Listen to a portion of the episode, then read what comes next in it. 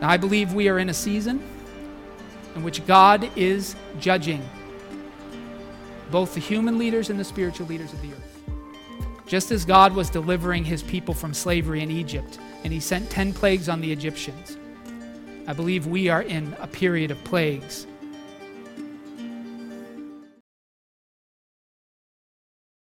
Thank you for tuning in to this bonus episode of Way of Life Christian Fellowship's The Gods of the West podcast series.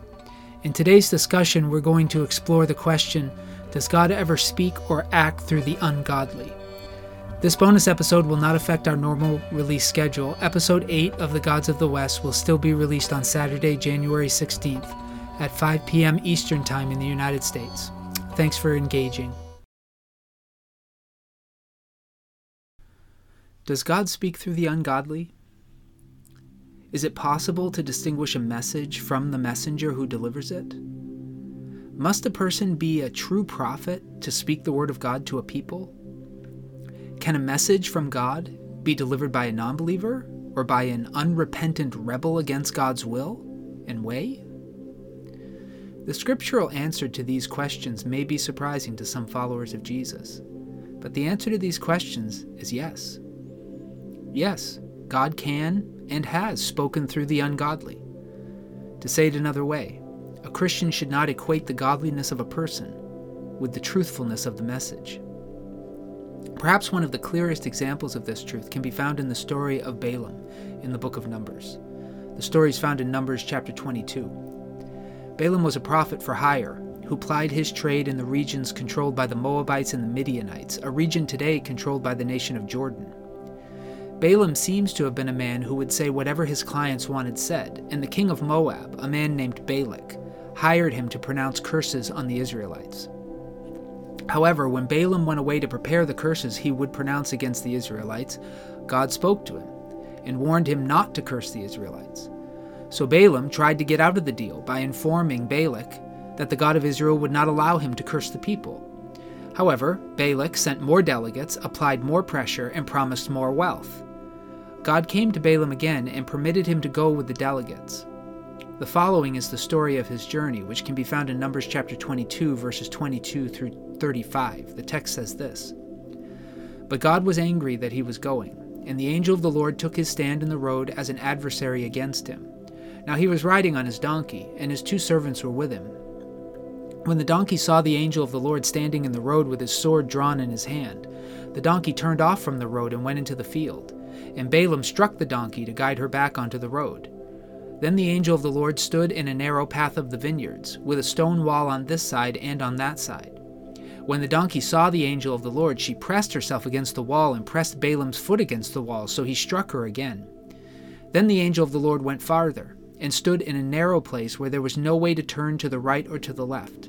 When the donkey saw the angel of the Lord, she lay down under Balaam. So Balaam was angry and struck the donkey with his staff. Then the Lord opened the mouth of the donkey, and she said to Balaam, What have I done to you that you've struck me these three times? And Balaam said to the donkey, It's because you've made a mockery of me. If only there had been a sword in my hand, for I would have killed you by now. But the donkey said to Balaam, Am I not your donkey on which you have ridden all your life to this day? Have I ever been in the habit of doing such a thing to you? And he said, No. Then the Lord opened Balaam's eyes, and he saw the angel of the Lord standing in the way with his sword drawn in his hand and he bowed all the way to the ground. Then the angel of the Lord said to him, Why have you struck your donkey these three times? Behold, I've come out as an adversary, because your way was reckless and contrary to me. But the donkey saw me and turned away from me these three times. If she had not turned away from me, I certainly would have killed you just now, and let her live. So Balaam said to the angel of the Lord, I've sinned, for I did not know that you were standing in the way against me. Now then, if it's displeasing to you, I will turn back. But the angel of the Lord said to Balaam, Go with the men, but you shall speak only the word that I tell you. So Balaam went along with the representatives of Balak.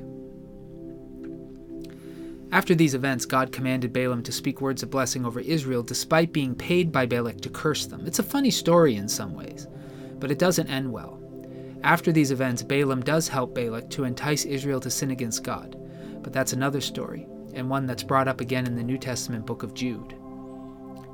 Several interesting truths are revealed in this story. But the one we're focusing on today is that in this story, God spoke through a false prophet, and God gave a voice to a donkey. And these are no isolated incidents. In other words, Balaam was not the only ungodly person in Scripture entrusted with a word from God.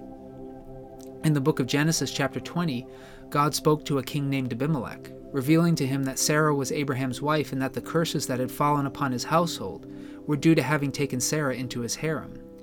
Perhaps an even more interesting episode has been preserved in 2 Chronicles chapter 35, verses 20 through 24. The text says this after all this, when Josiah had set the temple in order, Necho, king of Egypt, came up to wage war at Carchemish on the Euphrates, and Josiah went out to engage him. But Necho sent messengers to him, saying, What business do you have with me, king of Judah? I'm not coming against you today, but against the house with which I am at war, and God has told me to hurry. For your own sake, stop interfering with God who is with me, so that he does not destroy you. However, Josiah would not turn away from him, but disguised himself in order to fight against him. Nor did he listen to the words of Necho from the mouth of God, but he came to wage war on the plain of Megiddo. The archers shot King Josiah, and the king said to his servants, Take me away, for I am badly wounded. So his servants took him out of the chariot and carried him on the second chariot which he had, and brought him to Jerusalem, where he died, and was buried in the tombs of his fathers. All Judah and Jerusalem mourned for Josiah. Josiah was one of the godly kings of the southern kingdom of Judah and his reign was one of obedience to God and blessing. However, somehow Josiah could not believe that God had spoken to a Pharaoh of Egypt, nor could he accept that God had spoken through that Pharaoh to him. So he ignored Pharaoh's words and paid the price with his life. Again, God spoke to and through an ungodly person. Another perplexing incident can be found in 1 Kings chapter 22 verses 1 through 28, in which the prophet Micaiah revealed to King Ahab of Israel and King Jehoshaphat of Judah that God has placed had placed lying spirits in the mouths of Ahab's false prophets in order to persuade him to initiate an ill-advised battle. Again, this episode reveals that God has placed words in the mouths of false prophets on at least this occasion. And the list of examples could go on. From the dreams God gave to Pharaoh in the story of Joseph, to God's interactions with the kings of Babylon and Medo Persia in the book of Daniel, and so on. Even in the Gospels, the disciples of Jesus encountered a man who was doing miracles in Jesus' name, but was not one of Jesus' disciples. Jesus' response in Mark chapter 9, verses 39 to 41, is telling. The text says this John said to him, Teacher, we saw someone casting out demons in your name, and we tried to prevent him because he was not following us. But Jesus said, Do not hinder him for there is no one who will perform a miracle in my name and be able soon afterward to speak evil of me. For the one who's, who is not against us is for us. For whoever gives you a cup of water to drink because of your name as followers of Christ, truly I say to you, he shall by no means lose his reward. This incident in the life of Jesus reflects one in the life of Moses as well. The episode can be found in Numbers chapter 11, verses 24 to 30. The text says this so Moses went out and told the people the words of the Lord. He also gathered seventy men of the elders of the people and positioned them around the tent. Then the Lord came down in the cloud and spoke to him. And he took away some of the Spirit who was upon him and placed him upon the seventy elders. And when the Spirit rested upon them, they prophesied, yet they did not do it again. But two men had remained in the camp. The name of the one was Eldad, and the name of the other Medad. And the Spirit rested upon them, and they were among those who had been, who had been registered but had not gone out to the tent. And they prophesied in the camp. So a young man ran and informed Moses and said, Eldad and Medad are prophesying in the camp.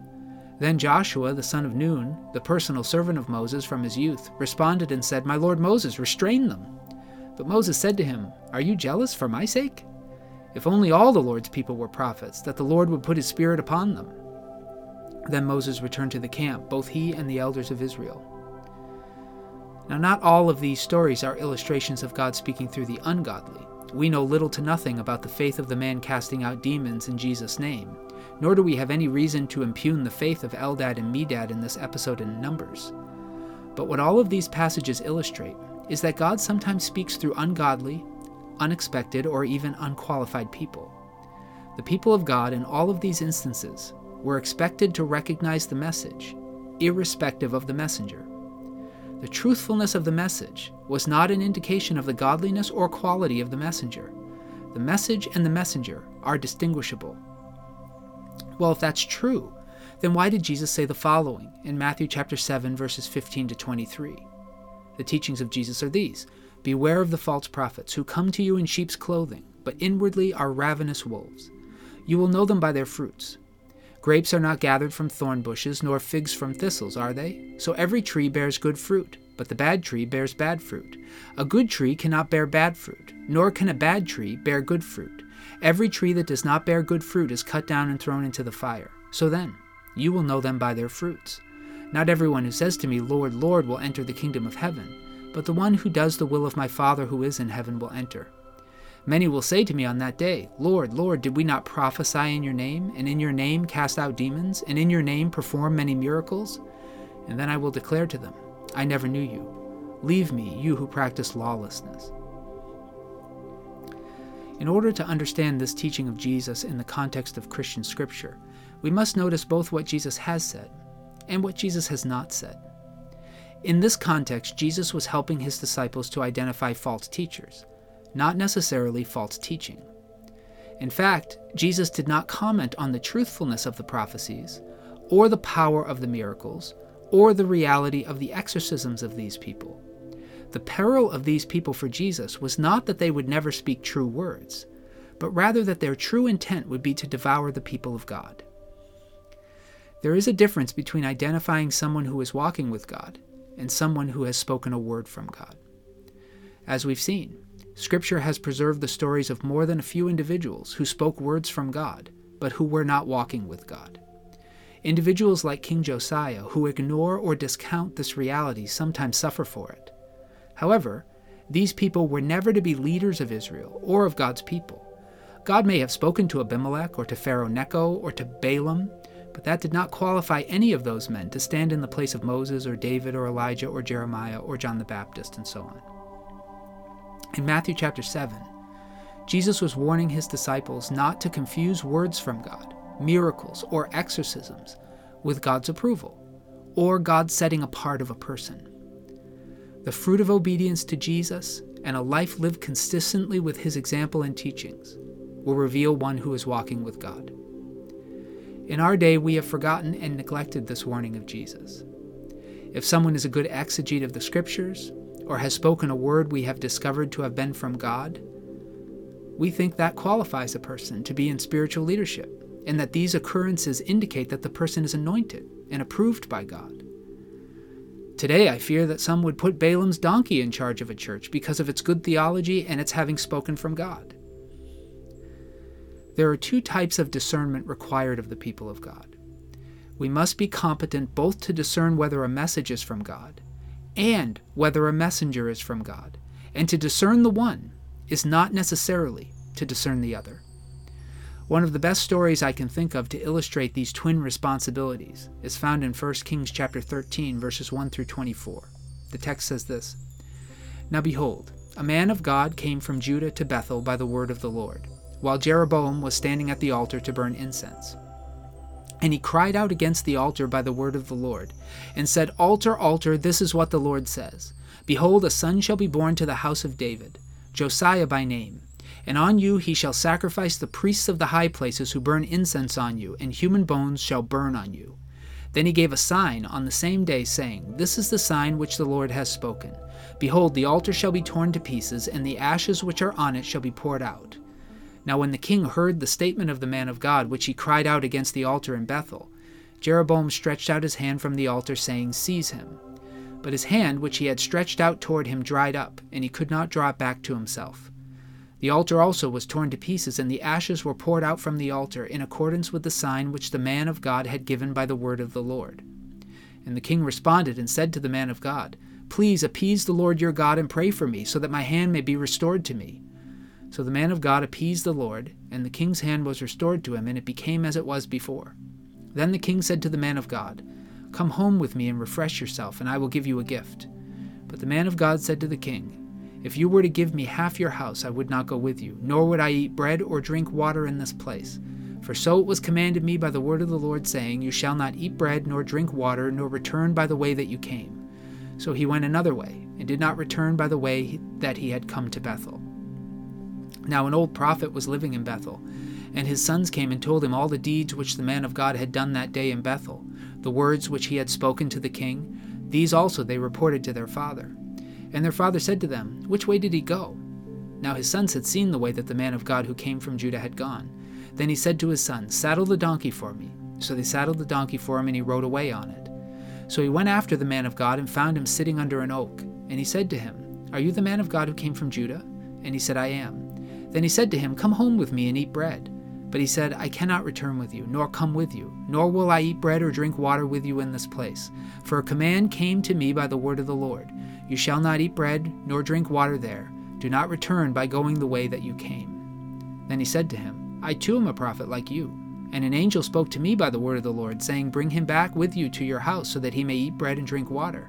But he lied to him. So he went back with him, and ate bread in his house and drank water. Now it came about, as they were sitting down at the table, that the word of the Lord came to the prophet who had brought him back. And he cried out to the man of God who came from Judah, saying, This is what the Lord says Because you have disobeyed the command of the Lord, and have not kept the commandment which the Lord your God commanded you, but have returned and eaten bread and drunk water in the place of which he said to you, You are not to eat bread nor drink water, your dead body will not come to the grave of your fathers. It came about after he had eaten bread and after he had drunk that he saddled the donkey for him, for the prophet whom he had brought back. Now when he had gone, a lion met him on the way and killed him and his body was thrown on the road with the donkey standing beside it. The lion also was standing beside the body. The applications to our subject from this story are multiple. First, when the man of God from Judah appeared to Jeroboam, there's no evidence that they had ever met before, nor would they ever meet again. If Jeroboam had to determine the truthfulness of the message by an evaluation of the quality of the messenger, he would have been out of luck. The man of God from Judah appeared to Jeroboam as a traveling evangelist might appear to you or me, or maybe a YouTube preacher today. Jeroboam had only the message to evaluate the truthfulness of what was said. But Jeroboam focused not on the message, at least not at first, which was clearly consistent, the message was, with the covenant of Sinai and the history of Israel. Jeroboam was in the process of setting up a false idol shrine and a false altar. But Jeroboam didn't focus on the truthfulness of the message, he focused on the messenger. Jeroboam's instinct was to dismiss the message because of the audacity of the messenger, and so he ordered the man of God from Judah seized. Thankfully, God intervened and revealed the truthfulness of the message by two miraculous signs. So again, God expected Jeroboam to discern the truthfulness of the message without a certain knowledge of the godliness of the messenger. However, more is to be learned. After the man of God from Judah left Jeroboam to return home, he was encountered by a man claiming to be a prophet, who had been given a word from God which contradicted the original word the man of God from Judah had heard. Once again, the man of God from Judah had no way to evaluate the character, faith, or quality of this purported prophet. As Jeroboam before him, he had only the message.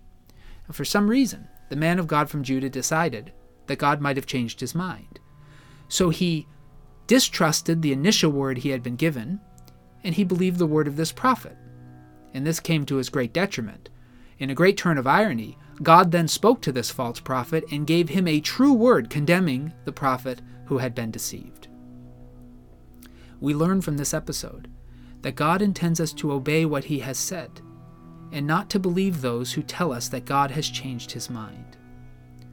In the New Testament, the Apostle Paul reiterates this lesson when he wrote the following to the Christians of Galatia in Galatians chapter 1 verses 6 through 9. Paul wrote, I am amazed that you are so quickly deserting him who called you by the grace of Christ for a different gospel, which is not just another account, but there are some who are disturbing you and want to distort the gospel of Christ.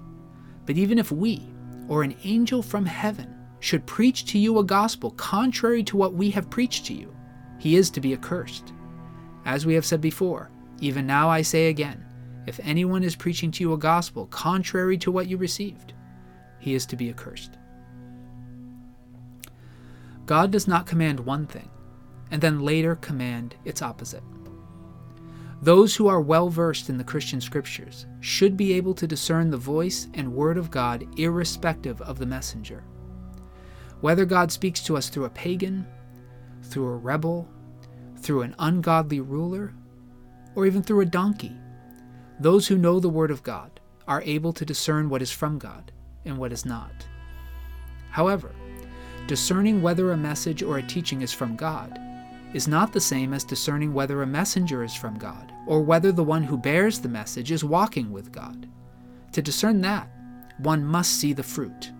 And the fruit, as we've been discussing, is not the truthfulness of the message, or the presence of miracles, or even the reality of exorcisms, or even the persuasion of listeners to embrace the truth of the message. None of these are the fruit, which will reveal the messenger herself or himself to have been sent by God. The fruit of one who is walking with God in the Spirit is the fruit of the Spirit.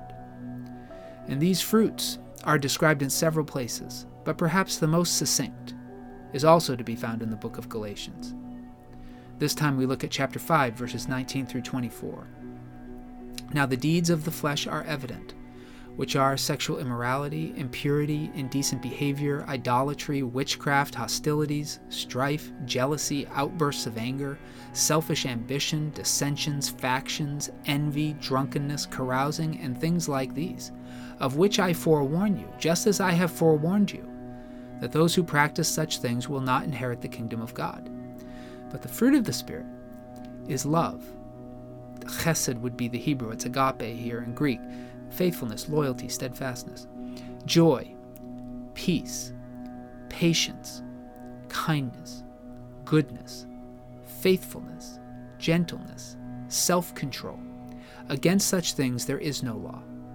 Now, those who belong to Christ Jesus crucified the flesh with its passions and desires. To be qualified for leadership in Christian community, both content and godly character are required. This is why when Paul listed out the qualifications for elders or overseers in the churches of Ephesus for young Timothy, he wrote the following in 1 Timothy chapter 3 verses 1 through 7. It is a trustworthy statement. If any man aspires to the office of overseer, it is a fine work he desires to do. An overseer, then, must be above reproach, the husband of one wife, temperate, self controlled, respectable, hospitable, skillful in teaching, not overindulging in wine, not a bully, but gentle, not contentious, free from the love of money. He must be one who manages his own household well, keeping his children under control with all dignity. But if a man does not know how to manage his own household, how will he take care of the church of God? And not a new convert, so that he will not become conceited and fall into condemnation incurred by the devil. And he must have a good reputation with those outside the church, so that he will not fall into disgrace and the snare of the devil. If a person fails these character tests, then, according to Paul, such a person should not be entrusted with roles of responsibility in the church, like those of elder or overseer or deacon. However, failing these tests does not mean necessarily that a message that proceeds from such a person is not from God. Each spirit, each message, each thought, each idea must be tested irrespective of its origin, of its speaker. The test for the truthfulness of a message and the tests of the tr- truthfulness of a messenger are not the same. Those who walk with God speak truth, but speaking truth is not a sign that one is walking with God.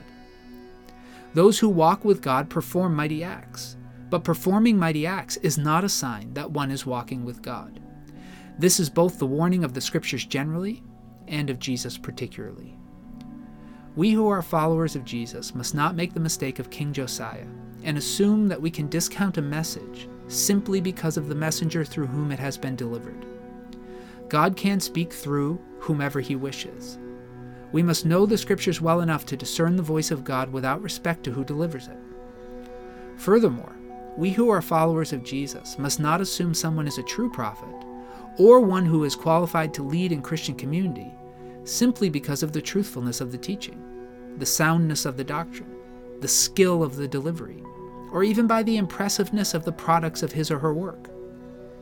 Those who are entrusted with leadership in the church must show evidence of walking with God by the fruit of the Spirit and by the proof of love, as embodied in the life and teachings of Jesus and summarized by the apostle Paul for instance in 1 Corinthians chapter 13 false teachers and false prophets may speak truthful words, but they should never be entrusted with leadership in Christian community, God expects his true followers to discern his voice wherever it may be found, and at the same time, to beware of false teachers and false prophets who would use the truth to devour the church. May those who have ears to hear listen to what the Spirit is saying to the churches. This has been our second bonus episode of Way of Life Christian Fellowship's podcast series, The Gods of the West. Join us on Saturday, January 16th, when we'll be discussing God's assault of the Egyptian god of storms alongside of God's assault of the Western god of self. May we have eyes to see and ears to hear what the Spirit is saying to the churches.